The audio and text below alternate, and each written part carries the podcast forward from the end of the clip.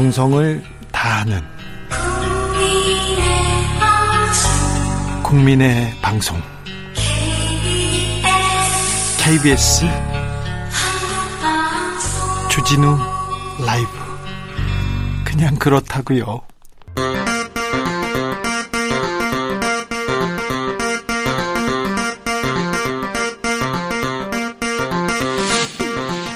주진우 라이브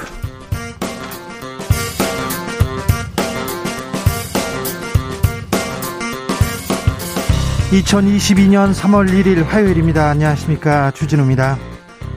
103주년 3일절입니다. 민주당 이재명 후보는 3일 정신으로 공정하고 부강한 나라 만들겠다. 국민의힘 윤석열 후보는 3일 정신 기리려면 반일이 아닌 국민 통합해야 한다. 정의당 심상정 후보는 3일 정신으로 탄압받는 세계 시민께 연대의 마음을 전한다. 푸틴 대통령은 전쟁을 멈춰라. 이렇게 외쳤습니다. 국민의당 안철수 후보는 3.1절 기념식에 참석해서 윤석열 후보가 만나자고 하면 만날 용의는 있다고 했는데요. 3.1절에 생각해보는 독립과 평화 그리고 대한민국에 대해서 박태균 교수와 함께 고민해 보겠습니다. 항일 독립운동의 큰 줄기는 통합, 우리가 이루어야 할 것은 평화. 문재인 대통령이 3.1절 기념사에서 대한민국 임시정부는 좌우 통합 연합 정부였다 강조했습니다. 종교, 정치계 원로들은 대선 후보들에게 연합 정부 구성과 개헌을 제안했는데요. 이재명 후보가 쏘아올린 정치 개혁. 윤석열 후보는 민주당 쫓아내는 게 정치개혁이다. 이렇게 목소리를 높였습니다. 청년 정치인들은 정치개혁 어떻게 보고 있는지 함께 논해봅니다. 오늘부터 식당, 카페, 노래방, 클럽, 체육관, 목욕탕, PC방 등 입장할 때 QR 인증 없어졌습니다. 방역 패스 잠정 중단됐습니다. 확진자가 동거되더라 확진자 동거인이 있더라도 자가 격리 없습니다. 이런 가운데 전국 학교들 내일부터 새학기 시작합니다. 코로나 상황 지금쯤 어디쯤 가고 있는지 주스에서 정리하겠습니다. 나비처럼 날아 벌처럼 쏜다. 여기는 추진우 라이브입니다. 오늘도 자중차에 겸손하고 진정성 있게 여러분과 함께 하겠습니다. 3일절입니다. 3일절 어떻게 보내고 계십니까? 어디서 뭐 하면서 함께 하고 계신지 소식 전해 주십시오. 샵 9730 짧은 문자 50원 긴 문자는 100원입니다. 콩으로 보내시면 무료입니다. 그럼 주진우 라이브 시작하겠습니다.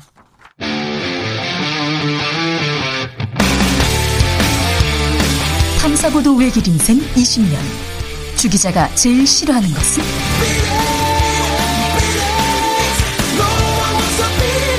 이 세상에서 비리와 부리가 사라지는 그날까지 오늘도 흔들림 없이 주진우 라이브와 함께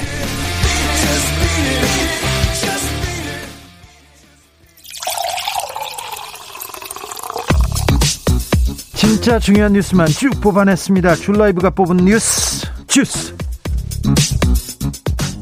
정상근 기자 어서 오세요. 네, 안녕하십니까. 네, 1325님 오늘도 기다리고 있었습니다. 라이브로 해주셔서 감사합니다. 주진우 라이브는 라이브로 여러분을 찾습니다. 정상근 기자는 오늘도 네, 왔습니다. 네, 끌려온 거 아닙니다. 네. 감사합니다. 아닙니다. 네. 코로나 상황 살펴볼까요? 네, 오늘 코로나19 신규 확진자 수는 13만 8,993명입니다. 어제보다 633명 줄었습니다만. 어유, 다행히 좀 줄었습니다. 네, 이틀 연속 13만 명대 확진자고요. 일주일 전과 비교하면 1.4배에 이릅니다. 네. 어, 위중증 환자도 계속 늘고 있어서 어제보다 12명 늘어난 727명이 됐고요. 사망자도 112명으로 이틀 연속 110명대를 기록했습니다. 특히 양성률이 40.5%로 이 처음으로 40%를 넘기기도 했습니다. 와, 2% 1% 0. 몇 퍼센트 하다가 지금 양성률이 40%가 넘었네요. 오늘부터 방역 지침들이 좀 바뀝니다. 네, 정부는 오늘 0시부터 식당, 카페 등 11종의 시설, 어, 감염 취약 시설 그리고 50인 이상의 모임, 집회, 행사 등에 대한 방역 패스 적용을 전면적으로 중단했습니다. 어, 지난해 11월 방역 패스가 도입된 이후 4개월 만이고요. 또 4월 1일 시행될 예정이었던 청소년 대상 방역 패스도 잠정 철회가 됩니다. 아울러 확진자와 함께 거주하는 동거인은 모두 수동 감시 대상이 되는데요. 오늘부터 예방 접종력과 관계없이 모두에게 격리 의무를 해제하고 수동 감시 대상으로 어, 됩니다.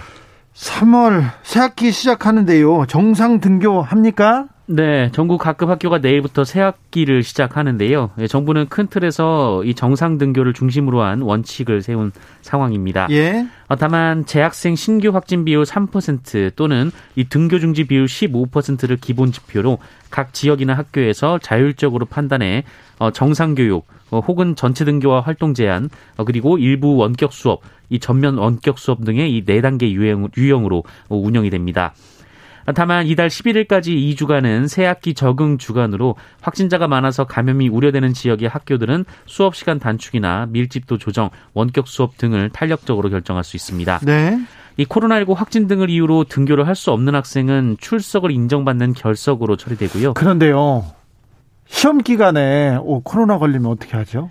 네, 어, 의료기관에 진료 확인서가 있다면 이 결석 처리에 따른 인정점을 부여하기로 했습니다. 그래요? 네. 그렇군요. 아, 러시아와 우크라이나 협상이 있었는데 어떻게 됐습니까? 네, 러시아와 우크라이나가 두 나라와 모두 국경을 맞대고 있는 벨라루스에서 어제 만났습니다. 네. 이 마주 앉는 것도 참 험난한 과정이 있었는데요. 이 현지 시간으로 어제 오후 7시쯤 시작돼서 5시간여 어, 만에 종료된 것으로 전해졌습니다. 어, 그리고 양국 대표단은 각자의 수도로 돌아간 것으로 알려졌습니다. 어, 이 회담 결과의 내용은 알려지지 않았습니다만 앞서 러시아 측은 우크라이나의 중립국화 방안을 논의할 것이다라고 밝힌 바 있고 어, 우크라이나는 즉각적인 휴전 그리고 러시아군의 철수 의제를 다룰 것이다라고 밝힌 바가 있습니다. 뭐 극적인 타결 합의는 없었지만 앞섰지만 그래도 다음 회담도 열기로 했고 만나서 얘기한 게좀 진전된 내용입니다. 그런데 러시아군 이렇게 협상 중에서도 공세 계속 이어갔다고요? 네, 특히 러시아군은 군사 시설 위주의 공격에서 방향을 선회해 어, 마구잡이 포격을 벌이고 있다라는 그 서방 언론의 보도가 나왔습니다. 어, 미국 NBC 방송에 따르면 러시아는 어제 우크라이나의 제2도시인 하리코프 민간인 거주 지역에 수십 발의 포격을 가한 것으로 전해지고 있고요. 소셜 미디어에도 하리코프 전역에 폭발이 이어지는 장면이 올라오기도 했다라고 합니다. 예. 어, 미국은 러시아군이 생각보다 거센 우크라이나 저항에 부딪히며 수도 키예프 진격이 늦어지고 있는 상황에서 러시아가 더욱 공격적으로 나올 것이다 이렇게 분석을 했다고 하는데요. 어, 우크라이나 측에 따르면 어제까지 어린이 14명을 포함해서 총 350명이 넘는 민간인 사망자가 발생했다고 하고 어, 유엔 역시 어린이를 포함해서 100명 이상의 사망자가 발생한 것으로 어, 진단했습니다. 아. 우크라이나에 빨리 평화가 와야 될 텐데 6755님께서 핸드폰 전원 끄고 우크라이나 러시아 국민들을 위해서 기도했습니다. 평화가 속히 오길 바랍니다. 러시아 아 전쟁은 멈춰야 될 텐데요. 우크라이나의 평화를 빕니다. 아, 3일절이었습니다. 문재인 대통령 마지막 3일절 기념사가 있었습니다. 네, 오늘이 103주년 3일절입니다. 문재인 대통령은 오늘 기념사에서 이 3일 독립운동의 의미를 민족의 대동단결과 통합으로 짚으면서 대한민국 임시정부는 다양한 세력이 동참한 이 좌우 통합 연합정부였음을 강조하는 등 한반도 평화에 힘을 줬습니다. 네.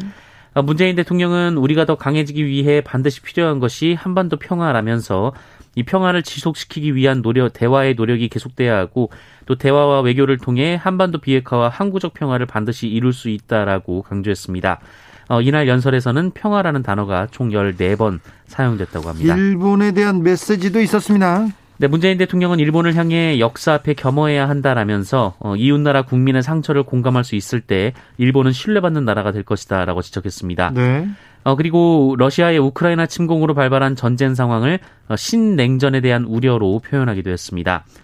어, 그리고 이날 기념사에서 지난 5년의 성과를 직접 언급하기도 했는데요. 어, 우리는 행복해질 자격이 있는 국민이라면서 국민 모두의 노력이 헛되지 않도록 임기가 다하는 순간까지 최선을 다하겠다라고 밝혔습니다. 우크라이나에서 전쟁이 났습니다. 모두 평화를 외치고 있는데 평화를 강조하고 있는데 북한이 또 미사일을 쐈어요. 네, 어, 지난 일요일 중거리 및 탄도미사일을 발사를 했는데요. 어, 어제 이와 관련해서 조선중앙통신은 이 국가우주개발국과 국방과학원이 이 정찰위성 개발 계획에 따라 중요 시험을 진행했다라는 입장을 발표했습니다. 정찰위성이요? 이거 그러면 어, 또 다른 또 미사일 발사 또 다른 실험이 또 이어지는 건가요? 네, 어, 위성 발사를 발사하기 전에 이 지상 특정 지역에 대한 촬영을 진행하기 위해서 이 발사체를 쐈다라는 게 북한의 주장이고요. 어, 실제로 북한은 이 해당 카메라로 한반도 전역을 촬영한 사진을 공개하기도 했습니다. 어, 하지만 문제는 위성 발사 기술과 이 대륙간 탄도미사일 기술이 사실상 같죠. 네, 동일하다는 데 있는데요. 그렇죠. 어, 미국 비롯한 국제사회는 이 북한의 대륙간 탄도미사일과 마찬가지로 이 장거리 로켓 발사도 안보리 결의 위반으로 규정하고 있는 상황입니다. 안보리 결의 위반입니다. 북한 규탄하는 성명을 우리 정부도 참여했습니다. 네, 정부는 오늘 북한의 탄도미사일 발사를 규탄하는 유엔 안전보장이사회 회의 계기 장외 성명에 동참을 했습니다. 예, 앞서 안보리는 북한이 지난달 27일 이 준 중거리 탄도미사일 추적 미사일을 발사하고 어, 이를 정찰위성 개발 시험이라고 주장하자 어, 뉴욕 현지 시간으로 28일 오전 이를 논의하기 위해서 비공개 회의를 열었습니다. 어, 그리고 한국과 미국, 영국, 일본 등 11개국은 회의를 마친 뒤에 약식 회견을 열고 북한의 미사일 발사를 규탄하는 공동 성명을 별도로 발표했습니다. 네. 이 안보리가 언론 성명이나 의장 성명 등 이 공동의 결과물로 한 목소리를 내기 어려운 상황에서 어, 일부 국가들이 장외에서 이 따로 의견을 밝힌 형태인데요. 어, 우리나라는 지난 1월 10일, 1월 20일, 2월 4일 등 이 세 차례 회의에서는 이 장외 공동 성명에 불참을 했지만 이번에는 참여를 했습니다. 3.1절을 맞아 이재명 후보, 윤석열 후보 3.1 정신을 기려야 된다 얘기했습니다. 그런데 양측의 공세는 더 거세졌습니다. 네, 이 3.1절이라 그런지 일본 관련 언급이 많았습니다. 네. 이 민주당 이재명 후보는 오늘 KBS 방송 연설을 통해서 이 과거 침략 사실을 반성조차 하지 않는 일본의 자위대가 어, 다시 한반도 땅에 발을 들여놓는 일은 절대 용납하지 않겠다라며 어, 지난 토론에서 윤석열 후보의 발언을 겨냥했습니다. 네. 어, 또 윤석열 후보를 향해 외교 안보 인식에 상당한 문제가 있다면서 이 대한민국 대통령 후보의 발언이라고는 도저히 믿을 수 없는 국가 간 어, 일본 인식에서 나온 말 나온 말이라고 주장하기도 했습니다. 네.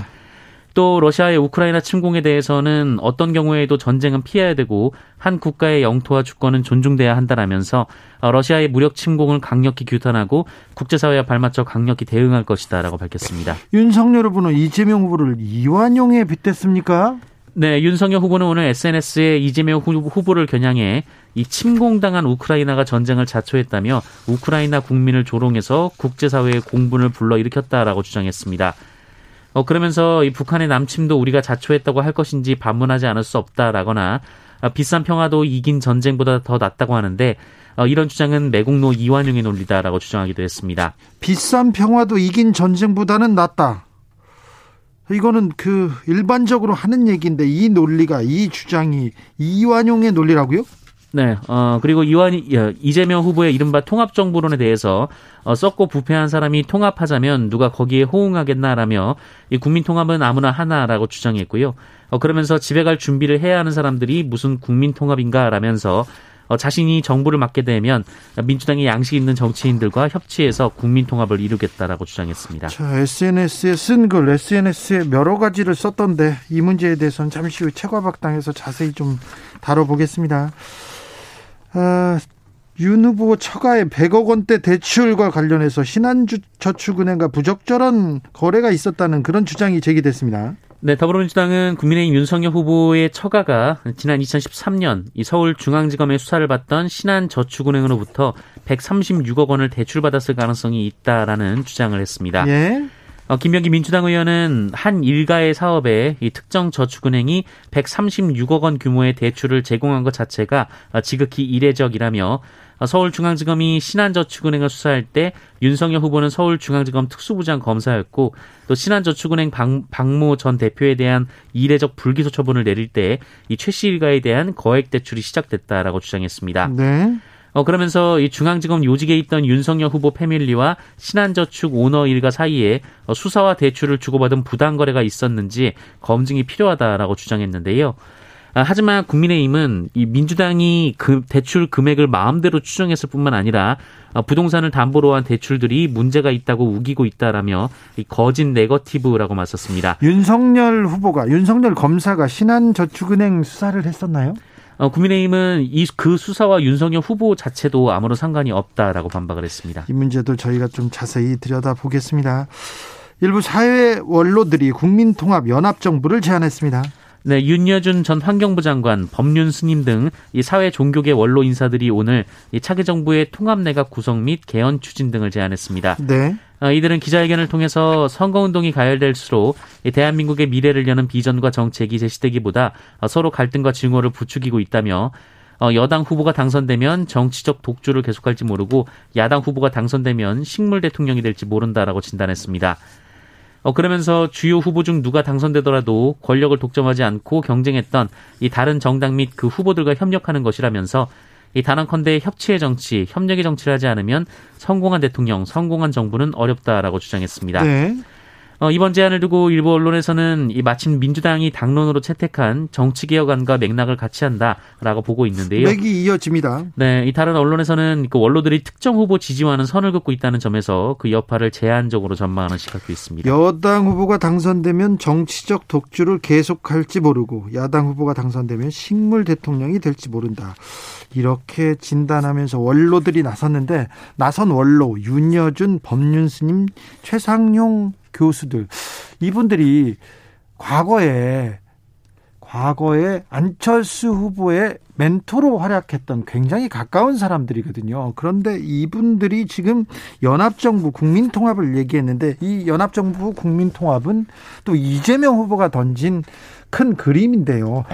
아, 어떤 이 그림이 어떻게 색이 칠해질지 어, 잘못 궁금해집니다. 네, 어떻게 진행되는지 아, 대선 막판에 큰 변수가 될 수 있습니다. 그러니까 여러분께서 아, 국민통합, 연합정부 통합이란 얘기가 나오면 아, 정치적으로 어떻게 흘러갈 것인지 이렇게 좀 지켜보고 계시면 됩니다. 네, 자세한 어, 내막은 중간 중간에 저희가 읽어드릴게요. 아, 이렇게 이재명 후보하고 안철수 후보하고 통합을 얘기하고 통합의 길을 가는 것 같은 분위기가 있습니다. 그래서 일단 안철수 후보와 윤석열 후보의 단일화는 어렵다. 사실상 물 건너갔다 이렇게 생각하나 봐요. 그래서 국민의힘이 좀 다급해졌습니다. 그래서 어제 의원총회 열었어요. 네, 사실상 야권 단일화가 불발된 상황에서 국민의힘이 어제 의원총회를 열었습니다. 예. 어, 그리고 이날 결의문을 채택해서 어, 처절히 국민 속으로 들어가 어, 우리의 존재 이유를 증명해내야 하는 시간이라며 각오를 다지기도 했는데요. 그래서 뭐라고 했습니까? 네, 그런데 이날 이 단일화 불발에 따른 우려의 목소리가 나오기도 했습니다. 예. 윤영석 의원은 안철수 후보에게 제시할 수 있는 모든 안을 제시해야 한다라면서 네. 이 국민의힘과 윤석열 후보가 더 책임감 있게 단일화에 임해야 한다라고 지적했다고요. 사, 사실상 단일화가 끝났는데 끝났다 이제 단일화 선언 없다 얘기하는데 지금 단일화 나서야 된다 내부에서는 또 이런 얘기가 있네요. 네, 이명수 의원도 단일화 국면을 포함해 선거관리 전반에 대한 컨트롤 타워 부재를 지적하기도 했다라고 합니다. 예. 어, 이에 김기현 원내대표는 안철수 후보에게 가급적 우호적으로 해서 단일화를 위해 끝까지 노력하겠다라면서 안철수 후보를 존중하는 쪽으로 해야 한다라는 입장을 밝혔습니다. 지금껏 안철수 후보를 조롱하고 좀 비난하더니 이제 안철수 후보를 존중하는 쪽으로 해야 한다. 국민의힘의 분위기가 이렇게 바뀌었습니다. 이게 선거를 앞두고 대선을 앞두고 좀 분위기가 바뀌는구나 이렇게 보고 계시면 됩니다. 하천 지역에 큰 산불 났는데요. 피해 상황 아, 걱정입니다. 네, 피해가 상당합니다. 어제 날 2시 30분경 이 경남 합천군 율곡면의 한 야산에서 산불이 발생했습니다. 네. 어, 바짝 말라 있던 산에 이 초속 7m의 강풍이 불면서 순식간에 산불이 번졌고요. 네. 어, 불과 1시간쯤 뒤인 3시 20분쯤 이 최초 발화 지점에서 3km나 떨어진 경북 고령까지 번졌습니다. 어, 산림청은 산불 3단계 국가 위기 경보 심각 단계를 발령하고 이 진화 작업을 벌였는데요. 이 바람이 심하고 산세가 험해서 불길을 잡지 못했습니다. 아 그래요? 어 그리고 밤사이 소방당국과 산림당국은 방화선 구축에 전력을 다했고요. 이 다행히 밤사이 바람이 잦아들고 비구름이 형성되면서 습도가 높아져 이 산불 확산을 저지할 수 있었습니다. 네. 어 그리고 오늘 오전 11시쯤 주부를 잡은 것으로 전해졌고요. 이 다행히 인명 피해나 재산 피해도 발생하지 않았습니다. 이 주민들도 대부분 다시 집으로 돌아간 것으로 알려졌는데요. 어, 다만 축구장 850개 면적인 600여 어, 헥타르가 넘는 피해 면적이 발생한 것으로 전해지고 있고요. 아, 많이 많이 피해 발라. 네, 이 피해 면적이 워낙 커서 이 잔불 정리에 하루 이상의 시간이 걸릴 것으로 예상이 되고 있습니다. 네. 어, 소방과 산림 당국은 산불 원인도 함께 조사할 계획입니다. 2월, 3월 딱딱 이맘때 산이 바짝 말라 있어 가지고요. 조그만 조그만 불에도 이렇게 큰 불이 나기도 합니다. 저도 이 사회부 기자 시절에 2월, 3월에 산불 취재 많이 갔었어요. 갑자기 불이 나서 이렇게 가보면요. 아주 작은 부주의로 큰 불이 나서, 큰 불이 나서, 어, 이렇게 피해도 크고요. 어떤 동네는 다 동네를 태워서 동네가 다 없어지거나 막 이사 가야 되는 그런 상황도 있습니다. 각별히 각별히 산불 조심해야 됩니다. 잔불, 불 조심해야 됩니다. 산 주변에 갔을 때는 담배, 불 이런 거 아예 안 됩니다. 각별히 조심하시기 바랍니다. 음. 소 응급 구조사를 폭행해서 살해한 업체 대표가 있었는데 네. 징역 18년 선고되네요. 네, 소속 응급구조사를 12시간에 걸쳐 폭행해 숨지게 한 응급환자 이송업체 대표가 징역 18년을 확정받았습니다. 네. 어, 살인과 근로기준법 위반 혐의입니다. 어, 그리고 10년 동안의 위치 추적 전자장치 부착 명령도 그대로 유지가 됐습니다. 이 업체 대표는 지난 2020년 12월 이 자신이 운영하는 업체 사무실에서 응급구조사 40대 남성이 구급차를 몰다 교통사고를 냈는데 이 조치를 제대로 하지 않았다라면서 온몸을 12시간가량 폭행해 살해한 혐의를 받았습니다. 12시간 죽을 때까지 때렸습니다. 네, 이 당시 사회에 큰 충격을 준 사건이었는데요. 네. 이 업체 대표가 폭행 중에 치킨까지 시켜 먹으면서 폭행을 이어갔고 어, 쇼크로 의식을 잃은 고인을 난방도 되지 않는 사무실 바닥에 방치한 채 어, 본인은 옆에서 잠을 자기도 했습니다. 어, 결국 고인은 이튿날 다발성 손상으로 숨졌는데요. 어, 업체 대표는 다른 직원들이 범행을 모르도록 은폐를 시도한 것으로도 전해졌고요. 또 예전부터 폭행을 이어왔으며 이 고인의 금품도 갈취한 것으로 확인됐습니다. 이 업체 대표는 살해할 동기와 고의가 없었다라고 주장하거나 이 고인이 평소에 거짓말을 했다는 등 피해자를 비난했으나 재판부는 받아들이지 않았습니다. 살해할 동기와 고의가 없었다. 고의가 없는데 12시간 때립니까? 네. 어떤 경우에도 폭력은 용서받을 수 없습니다. 징역 18년도 매우 가볍다고 저는 보고 있습니다. 네. 주스 정상근 기자 함께합니다. 함께했습니다. 감사합니다. 고맙습니다. 6118님께서 아침 출근길에 QR 작동 중단되었더라고요. 한편 편안한 마음이었지만 걱정도 좀 앞서네요. 나름 든든한 QR이었는데 네 QR도 고생 많이 많으셨어요. 0458님 열심히 일하고 있는데요. 손님이 없어요. 택시인데요. 아이고 네. 힘내세요. 2989님 산책하면서 듣고 있습니다. 날이 풀려서 이제 봄 날씨입니다. 기분 너무 좋아요. 봄 기운이 왔죠. 오고 있죠. 봄바람이 불기 시작했습니다. 네. 그래도 감기 조심하셔야 됩니다. 코로나도 조심하셔야 되고요. 4418님, 공휴일이지만 청도군 관내 구석구석 택배 배송 중입니다. 라디오는 KBS 고정입니다. 아, 네. 경북 청도에서도 KBS 라디오가 지금 구석구석 가고 있군요. 힘내 주십시오. 교통정보센터 다녀오겠습니다. 김민희 씨.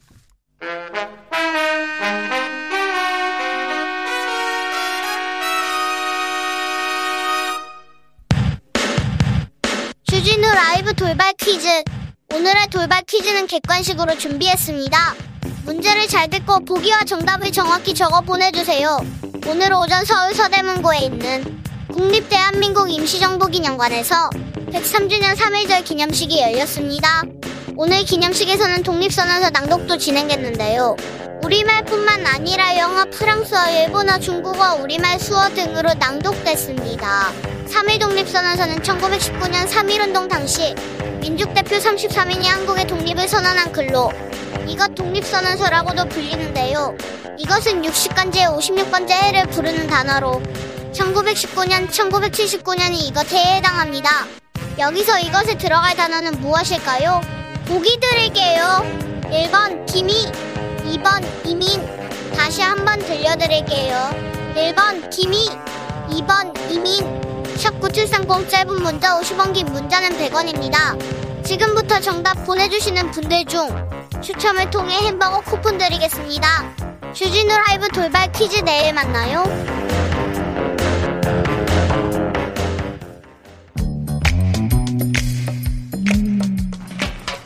오늘의 정치권 상황 깔끔하게 정리해드립니다. 여당 야당 크로스 최가박과 함께 최가박 땅 여야 최고의 파트너입니다. 주진우 라이브 공식 여야 대변인 두 분 모셨습니다. 박성준 더불어민주당 의원 어서 오세요. 네, 안녕하세요. 최영두 국민의힘 의원 어서 오세요. 네, 안녕하십니까. 네, 박성준 의원이 좀 네. 얼굴이 표정이 좋으신데 오늘 그 이재명 후보님이 이제 명동에 오셨어요. 네. 어, 중구 제 지역구 명동에 오셔서 아. 유세를 했는데 네. 어, 정말 많은 분들이 오셨고 명동을 가득 메웠다면서요? 명동의 새로운 르네상스를 이제 열어가겠다. 아, 이제 이재명 후보와 함께했고요. 아, 지금 전반적으로 이제 이번 선거에 가장 중요한 승부처가 어디냐 했을 경우는 이제 서울이거든요. 사실은요. 서울이죠. 어, 우리 한번 돌이켜 보면 지난해 4.7 보궐선거에서 어, 오세훈 대 박영선, 박영선 대 오세훈 이 투표 차이가 득표율 차이가 19%나 났습니다. 그렇죠. 어, 오세훈 후보가 57, 박영선 후보가 38 이랬는데 어마어마한 차이가 난 네. 거죠. 그래서 이번 대선에서도 서울에서 얼만큼 득표를 하느냐 이 문제였는데 여론조사를 예. 이렇게 내밀하게 쳐다봤을 때 서울에서 10% 격차가 계속 이어졌지 않습니까? 그런데 이제 이게 지난주 제가 이제 현장을 아침 인사와 저녁 인사를 다니지 않습니까? 지역에 다니는데 분위기가 지난 일주일 전과 일주일 기점으로 해서 완전히 바뀌었어요. 그래서 지금 현장에 보면은 지난해 이제 보궐선거 할 때 그 분위기와는 완전히 다른 아 이게 이제 우리 지지층이 이제 결집하고 자신감이 있는 그런 모습이고요.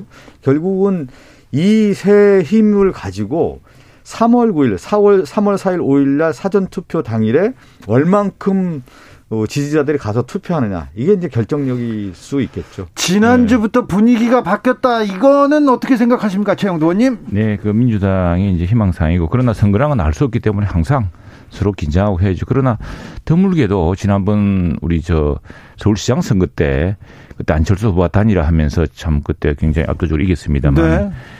네. 역대 보면 은 서울 선거가 우리가 좀 불리했습니다. 항상 민주당이 거의 앞섰죠. 앞섰죠. 근데 네.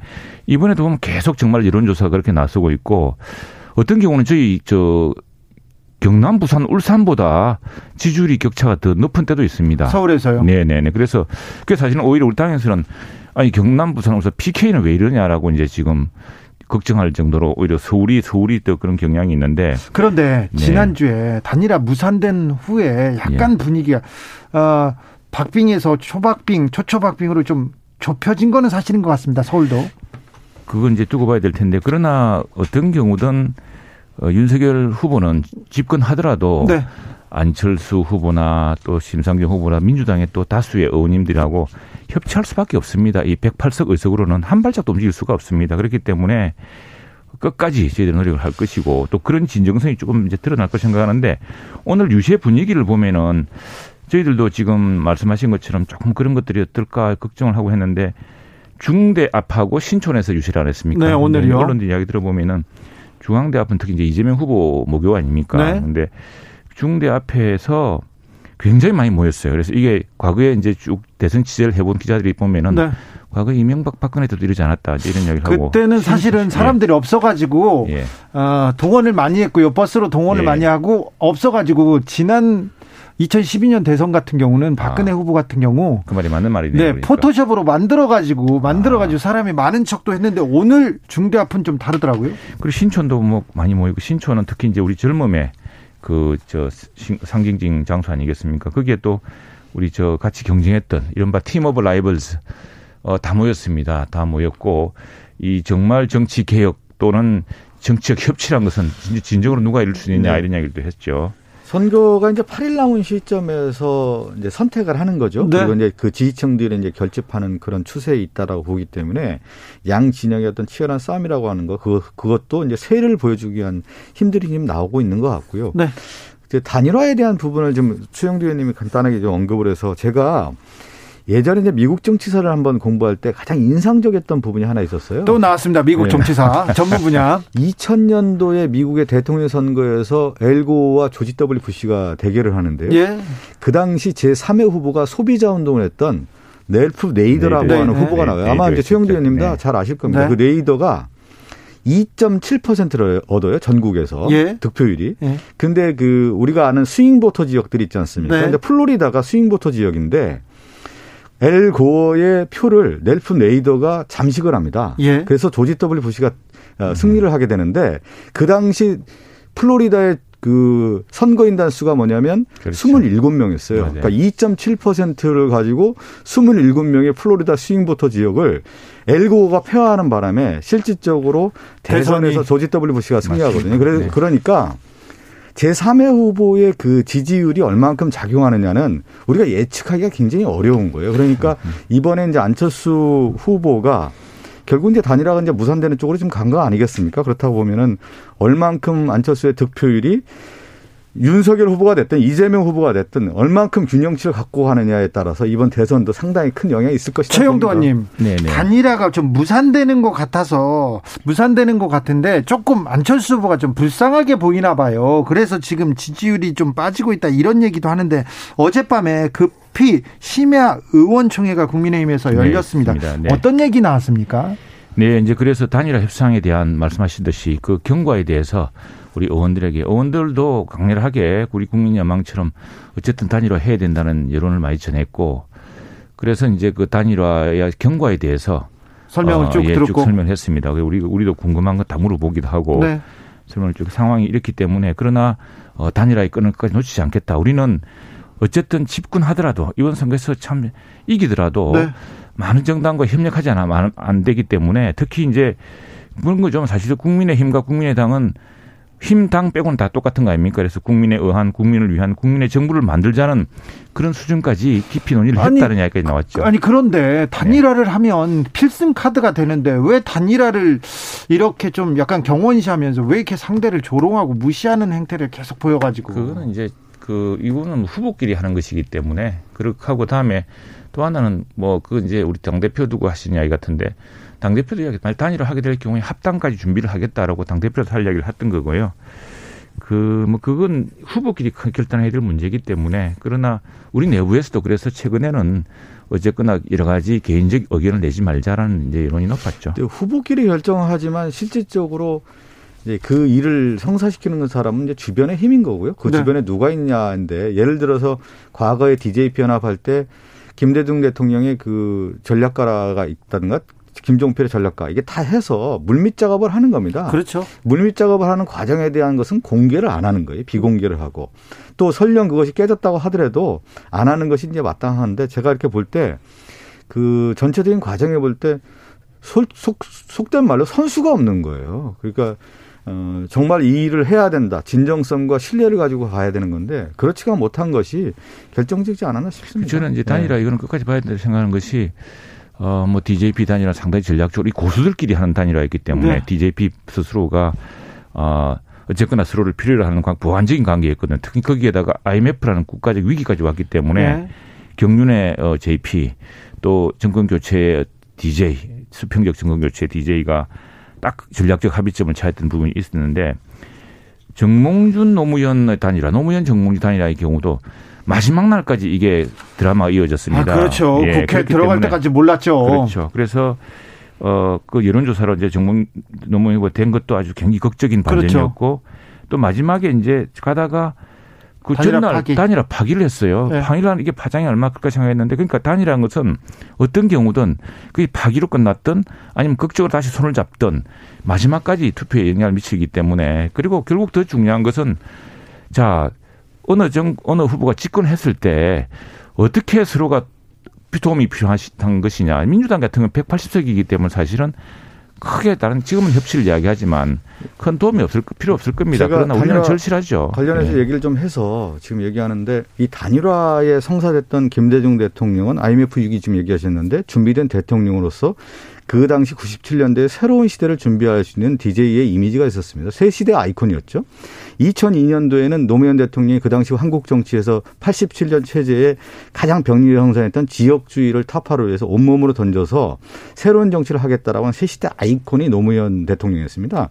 근데 지금 윤석열 후보는 새 시대의 아이콘이 아니라 구시대의 아이콘인 것이죠. 과거로 가는 것이죠. 지금 시대에 뭐냐면 이제 대외정 아니 제가 말씀드리는 지 않습니까? 대외 정책으로 봤을 경우에는 평화로 가야 되는 거고 국내 문제에 있어서는 결국은 어, 통합으로 가야 되는 문제인데 어, 윤석열 후보가 지금 전체적인 전략을 봤을 때는 새 시대 아이콘이 아니라 구시대의 어떤 퇴행적, 과거 지향적 모습을 보이니까 이것이 어떤 단일화에 있어서의 어떤 신뢰성에 어, 새로운 시대 정신에 담아낼 수 없는 모습이다. 저는 이렇게 보고 있습니다. 그러니까 성공한 대통령은 그 당시 시대의 새로운 시대의 아이콘이었습니다. 네.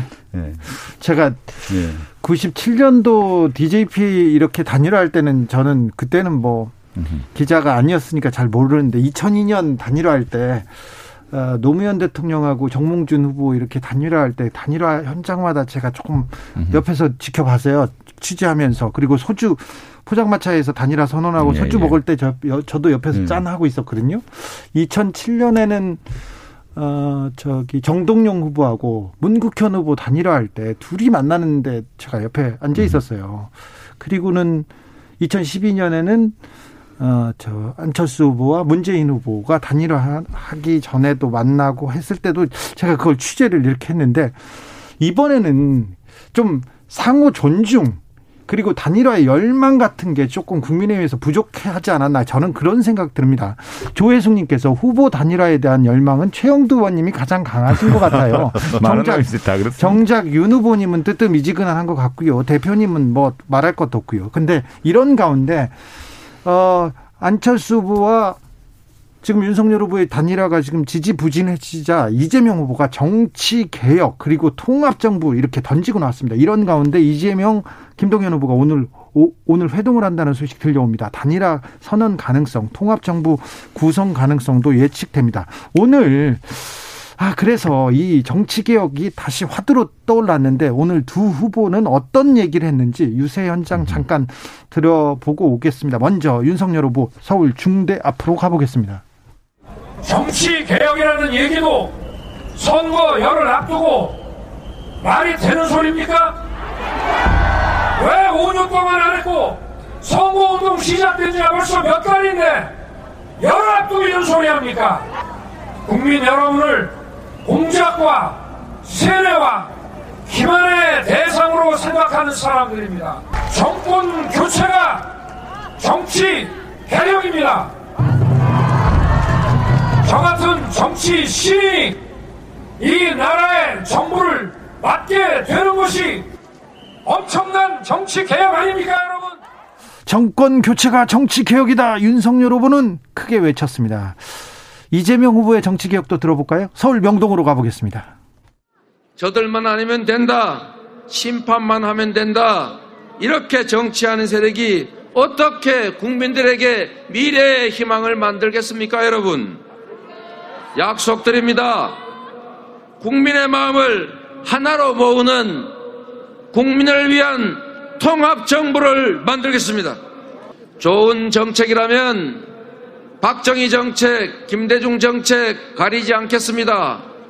오로지 국가 발전과 국민의 더 나은 삶을 위해서 헌신하려는 모든 정치 세력이 힘을 합쳐서 유능한 인재들이 각각의 특장점을 발휘하고 윤석열의 정치개혁, 이재명의 정치개혁 다 정치개혁을 외치고 있는데 어, 내용은 완전히 다르네요. 그러니까 정치개혁이라고 했을 경우에는 어떻게 이제 규정하느냐인 것이죠. 네. 그러면 네. 역대 우리나라 정치에서 아, 제가 아까 노무현 전 대통령 얘기하지 않습니까? 지역주의에 관련된 부분을 개혁해야 된다라고 하는 새 시대의 아이콘이었다고 하면은 지금 이제 87년 체제 이후에 한국 정치를 바라봤더니 뭐냐면 유너 테이크스 오래요. 승자가 모든 것을 독식한다는 거죠. 네. 그리고 또 하나 뭐냐면 유권자의 민심을 제대로 반영하지 못하는 선거 제도에 있다. 네. 그러다 보니까 선거만 끝나면 선거가 끝나면 그리고 이제 선거 과정도 그렇고 모든 정치 과정을 보면 내가 이기기 위해서는 상대가 못하는 쪽으로만 밀어내는 쪽으로 상대방만 공격하면 그렇죠. 된다. 상대 약점만 공격하면 된다라고 하는 정치가 있었다라는 거죠. 그러니까 정치라고 하는 것은 결국에 플러스 정치가 되고 통합 정치가 되고 시너지가 나야 되는데 그래서 민주당에서 정치 개혁안 냈는데 그렇죠. 개헌을 하고 다 그 권한을 내려놓겠다고 하는데 그거 믿어도 됩니까? 그럼요. 그리고 뭐냐면 이제 한국 시 제가 얘기했잖아요. 새로운 시대의 아이콘이 되려고 하면 새 시대의 어떤 정치의 비전을 보여줘야 되는 것이죠. 그러니까 윤석열 후보가 얘기했던 정치 개혁이라고 하는 것은 내용이 없는 거예요. 구호만 있는 거고 정권 교체 하겠다라고 하는데 그 다음에 소화 무엇을 할 것인지에 대한 내용이 없다 보니까 결국은 심판만 하겠다라는데 그것이 오히려 윤석열 후보에 대한 심판으로 갈 수 있는 것이죠. 네. 그러니까 내용을 담아야 되는 겁니다. 총리는 어떻게 하는 거고 네. 정당 제도는 어떻게 하는 거고 우리가 지금 민주당에 다 내놓고 있지 않습니까? 네. 그래서 구체적인 청사진을 내놓는 정치 개혁이 가야 되고 그것이 이제 정치 교체와 새로운 시대 교체를 통해서 대한민국이 보다 발전해야 된다.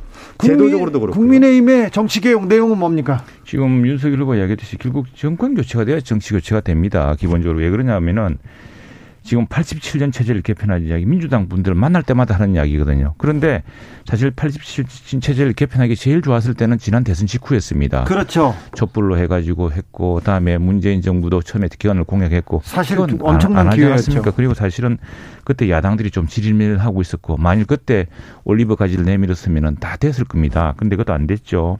다음 두 번째 지금 말하는 핵심이 또 연동형 비례대표제입니다. 다당제가 되려고 하면은 네. 연동형 비례대표제 하겠다고 지난번에 공수처법이랑 민주당이 철수까지 합의했다가 결국 어기지 않았습니까 민주당이. 그래서 음, 심상정 대표도 우리는 그 처음부터 받질 않았어요. 처음 왜냐면은 그건 정당 그 같이 가야 되는 것이고 근데 사실은 저 개인적으로는 그렇게 가야 된다 생각을 합니다. 그리고 제가 국회 대변인 할 시절에 국회의장이었던 정의화 의장이 그때 재원절 경축사에서 독일형 독일형 연동형 비례대표를 하자 네. 그런 제안도 한 적이 있습니다 했는데 지금 그럼 그럼 민주당이 던져놓은 정치 개혁안 방향에 대해서는 일단 맞습니다. 그게 이제 진실로 되려면은 사실은 지금 이제 지금 180밖에 안 되는 국민의 힘이 사실은 그렇게 가야 될 수밖에 없는 상황이죠. 그래서 진심으로 정치 개혁이란 것은 아마 민주당이 상당히 다수당이 민주당이 주도할 수 있을 겁니다. 그래서 나는 오히려 민주당 의원총회에서 됐다는 건 환영할 만한 일이고요. 아, 네. 예, 하여튼 그래서 그래서 정말 그 그러면 윤석열 후보 되더라도 그대로 같이 하시면 그게 굉장히 그러니까 큰 힘이 될 것 같습니다. 이재명 후보는 이제 구체적으로 내는 거 아니겠습니까? 개헌에 대한 관련된 로, 드맵을 제시를 하고 네. 또 이제 아까 얘기한 선거제도 네. 그리고 네. 선거제도에서 제3의 정당도 충분히 살 수 있는 공간을 만들자. 네. 양당 독식주 구조를 깨는 것이 새로운 정치 시대에 대한 교체인 거고 또 네. 하나는 뭐냐면 이 지금 국민 내각이라는 얘기 많이 하지 않습니까? 통합 정부라는 얘기. 인재를 등용하는 데 있어서 실제 여야를 가리지 않고 정책이 있어서도 마찬가지입니다. 지금 이재명 후보님이 얘기하는 것처럼 박정희 정책이 어떠며 홍준표 정책이 어떠냐, 김대중 정책이 어떠냐, 그동안의 민주당 정책이 어떠냐. 우리에게 가장 필요한 국민에게 맞는 정책을 만들어라. 그것이 국민 내각이고 통합 정부를 통해서 실현하겠다라고 하는 구체적인 로드맵과 청사진 네. 지금 만들어 지난 5년 동안 민주당 정부가 음. 그런 기회가 있었는데 하지 않았고 또 심지어 정의당하고 약속했던 것도 지키지 않았고 또 우리 이재명 후보는 대구 가서는 이야기하고 광주 가서는 다른 말씀하시고 정말 그랬더니 믿더라라는 말씀까지 모욕적인 말씀까지 하시고 해서 지금 열흘 앞두고 이런 말의 진정성이 정말 저희로서는 의심을 가질 수밖에 없고 요즘에 이겁니다. 어 정말 그 정권 교체가 되어야지만이 진정한 정치 교체 또 정치 혁신이라는 게 시작되죠. 민주당에서 마침 좋은 논의가 시작되었으니까 네. 이게 갈수있고 저는 저 개인적으로는 사실 요즘 민주당 의원님들하고도 이야기를 많이 나누는데 최근에 우리 김황식 총리가 독일의 총리들한 책을 내어서 저 선물을 좀 했더니 이 선거 끝나면 같이 공부하자. 독일의 총리가 바로 독일 정치 시스템이 저는 우리가 좀 받아가야 될 그런 협치 시스템을 생각을 합니다. 자, 선거 며칠 안 남았습니다. 8일 남았는데요. 이제 어, 사전 투표가 있어서 며칠 안 남았는데 우리가 몇 가지 현안 더 따져봐야 될 것 같습니다. 김종인 전 비대위원장은 그래서요. 통합정부 180석 여당이 한다면 많은 일을 할 것 같다 이런 얘기도 했는데 김종인 위원장이 이재명 후보의 손을 잡을 가능성이 있습니까? 최영도 의원님? 지금 너무 좀 늦지 않았나요? 지금 그러기에는 그러겠는데 물론 김종인 위원장 마음에 어떤 내용이 들지 모르겠습니다만은 그러나 지금 진정으로 이제 정치적인 발전 이런 걸 보시려고 한다면은 그 선택 그러니까 했으면 좀 이렇게 뭐 분명한 그 자편이 있을 거라 생각을 합니다. 아니 주 주 앵커가 이제 질문한 어떤 핵심이라고 하는 것은 충분히 이제 이해할 만한데 여기서 이제 가장 중요한 것은 김종인 위원장도 그러면 대한민국의 앞으로 갈까 갈 방향이 무엇이냐에 대한 진지한 고민이 있었던 거 아니겠습니까? 그렇기 때문에 그렇다고 하면은 지금의 정치 구조를 바꿀 수 있는 그러니까 무엇을 할 것인가에 대한 부분을 김정인 위원장도 얘기하는 거죠. 그래서 통합 정부로 가야 되는 거고 실제 그것을 통해서 통합 정치를 통해서 대한민국이 이제 한 번 더 업그레이드 해야 된다라는 부분에 대해서 김종인 위원장도 같은 생각을 하고 있는 것이죠. 이 통합 네. 정치, 네. 통합 정부가 마지막 변수가 될 수도 있을 것 같습니다. 만약에 안철수 후보가 안철수 후보가 이재명 후보와 그리고 다른 후보들과 같이 손을 잡는다면 만약에 또 안철수 후보가 윤석열 후보와 손을 잡는다면 큰 변수가 되겠죠. 되겠죠. 되겠죠. 되겠고 이제 문제는 선거 매치를 사실 사전 투표까지는 3일 남았습니다. 예. 이제 그게 막빠집니다. 막빠지는데 지금 막빠지니까 지금 이제 모든 할 수 있는 이야기를 다 하는 셈인데 이 국민들의 판단 이런 건 지난 5년을 판단하고 예. 또 지난 몇 년 사이에 이 후보와 이 정당이 했던 일을 다 지난 여름에 했던 일을 다, 다 기억하고 있습니다. 네. 그러니까 정치라고 하는 것은 무엇을 할 것인가에 대한 부분이 되게 중요하죠. 지금 이제 최영두 의원님은 야당 입장에서는 무조건 심판론을 얘기하는 건데 네. 결국 유권자들은 내 삶의 질을 개선을 누가 할 것이냐, 국민에게 필요한 정책은 누가 할 것이냐에 대한 부분을 마지막 판단하지 않겠습니까? 지금 네. 뭐 지금 최영두 의원도 서울 민심이 매우 중요하다는 얘기를 했는데 이번 선거에서 가장 중요한 승부처라고 하는 것이 중도 지형 그리고 스윙보터죠. 네. 그 특히 이제 수도권 중에 서울 그리고 청년이라고 얘기하는데 여기 남아 있는 부분들이 한 10% 지금 마지막 남아 있다고 보는 건데 결국 이분들의 판단은 어디에 있겠습니까? 대한민국을 위해서 누가 더 일을 잘할 것이냐. 산적한 문제가 상당히 많은데 음. 이 문제를 해결할 수 있는 해결사가 도대체 누구냐. 아, 그 부분을 가지고 좀 판단한다고 봅니다. 그래서 대장동에서 뭐 천억씩 몇 천억씩 몰아주고 그렇게 합니까? 그리고 지금 뒤늦었습니다. 기본적 경기도가 경기도가 대한민국보다 재정 상이 훨씬 좋은 도입니다. 그 개발 수익도 많고 그래서 뭐 예. 뭐 화춘대유 같은 회사들은 뭐 1조 가까운 초과 이익도 그러는 거 아니겠습니까? 그러니까 도 재정도 좋지요. 그러니까 기본소득 지역 화폐 이런 게 가능했는데 지금 그걸 가지고 이제 잘했다고 한다면은 다른 지역 사람들은 참 최영도 의원님이 네, 숨이 막힐 겁니다. 내겁집으로 들어오니까 저도 한 말씀 드려야 되는데 그리고 시작해야죠. 예, 어쩐데 얘기하는데 아, 말씀하시니까 저도 기회를 주시죠. 최고의 전문가를 쓰면은 예. 아니 뭐 지금 보면 당사자인 김만배나 남욱이라고 하는 사람들은 CR도 안 먹혔고 다른 어? 녹취록이 또 많지 자기 다 손해 봤다 이렇게 얘기하고 있는 일관된 언급들이 지금 나오고 있고 결국은 그 사람들이 평가를 보면 윤석열 후보 결국은 김만배 누나가 윤석열 후보의 아버지 집사고 연관성이 지금 더 드러나고 있는 상황에서 네. 윤석열 후보에 대한 해명들 그리고 또 주가 조작 관련된 부분도 정확하게 지금 드러나고 있지 않습니까? 다, 자, 그러니까 거기까지 할게요. 지금 앞으로 8일 남은 시점에 누가 더 잘할 것이냐에 대한 얘기를 더 하다가 이제 무조건 무조건 잘 자기도만 잘한다고 하니까 자, 국민들 판단에 맡깁시다. 실수를 줄여야 되는데 실수를 맞습니다. 줄여야 되는데 마지막까지 근데 이재명 후보가 네. 음, 이재명 후보를 가르쳐서 윤석열 후보가 네. SNS에다가 이완용에 빗댄 거는 조금 너, 너무 좀 심각, 좀. 아, 아니요. 이제 비슷한 논법이었어요. 왜냐하면 우리가 이제 사실은 평화는 다 좋은 말이고, 이게 그. 비싼 평화도 이, 긴 예, 전쟁보다 예. 낫다. 그게 이제 이완용이 했던 말이거든요. 이완용이 이제 한일, 저 뭡니까, 일본한테 우리가 식민지를 내주면서 그 변명으로 한 이야기입니다. 그리고 이제 이또 여국이 하는 이야기 또 그런 겁니다.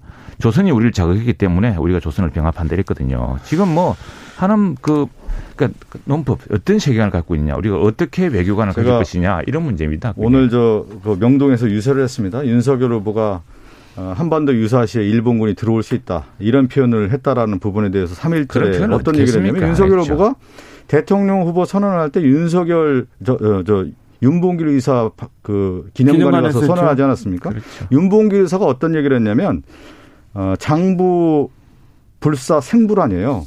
아, 장부 출사 생불안. 장부가 세상에 나갔을 때는 어, 살아서 돌아오지 않는다. 그러한 어떤 결연한 의지를 가지고 독립운동에 나섰던 겁니다. 윤봉규 여사가 지금 윤석열 후보가 일본군이 우리나라 들어올 수 있다는 이 얘기를 듣고 진짜 벌떡 일어날 일입니다. 지금 윤봉길 의사의 네? 후손이라는 점을 명심하십시오. 아니 예. 그런 그, 그런 얘기를 예. 윤봉길 의사의 후손으로서 아이고, 얘기할 참. 수 있느냐 그 부분을 좀 생각하셔야 됩니다. 저기 우크라이나 아니, 관련해서 네. 화난 귤 사진 그리고 강아지 태극기 사진 이거 윤석열 후보 트위터 이거 관리자는 좀 글쎄 나는 이제 처음 들어서 사실 오늘도 뭐 행사 다니고 해서 잘 몰랐는데 네. 윤석열 후보가 트위터 한다는 얘기를 처음 들었습니다. 아, 그래요? 그래서 아 보통 이 트위터는 소셜 미디어 중에 좀 어려운 대목이어서 예.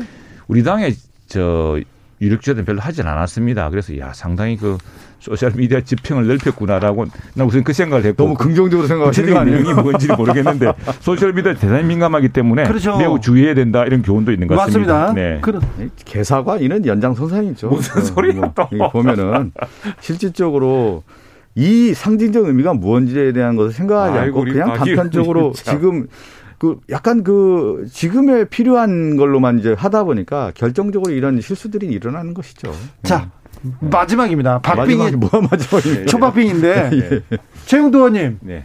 윤석열이 이깁니까?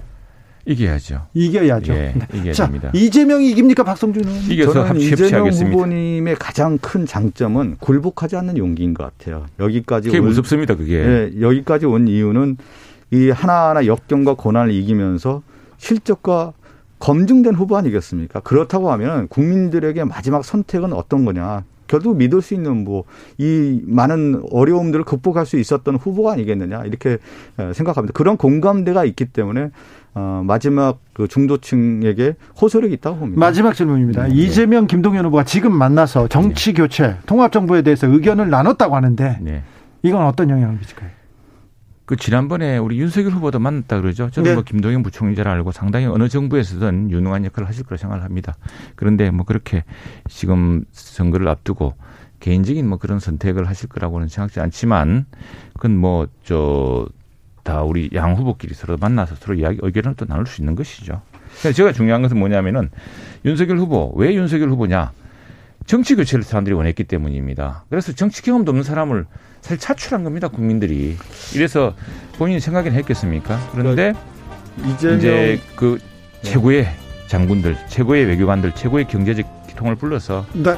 나라를 그 이재명 후보와 그 김동연 후보가 만나는 것은 진지한 고민인 것이죠. 대한민국의 앞으로 나갈 방향에 대한 청사진을 어떻게 그릴 것인가에 대한 의견 교환이고 그것을 결국은 통합 정부라든가 정치 교체를 통해서 필요하다는 어, 공감대가 형성됐기 때문에 저는 만났다고 보고요. 네. 최가 박당 여기서 줄이겠습니다. 박성준, 네. 최영두, 최영두, 박성준 두 분 감사합니다. 네, 감사합니다. 네, 건강 챙기면서 선거운동 하시고요. 네. 저희는 6시에 2부에서 더 뜨겁게 토론해 보겠습니다.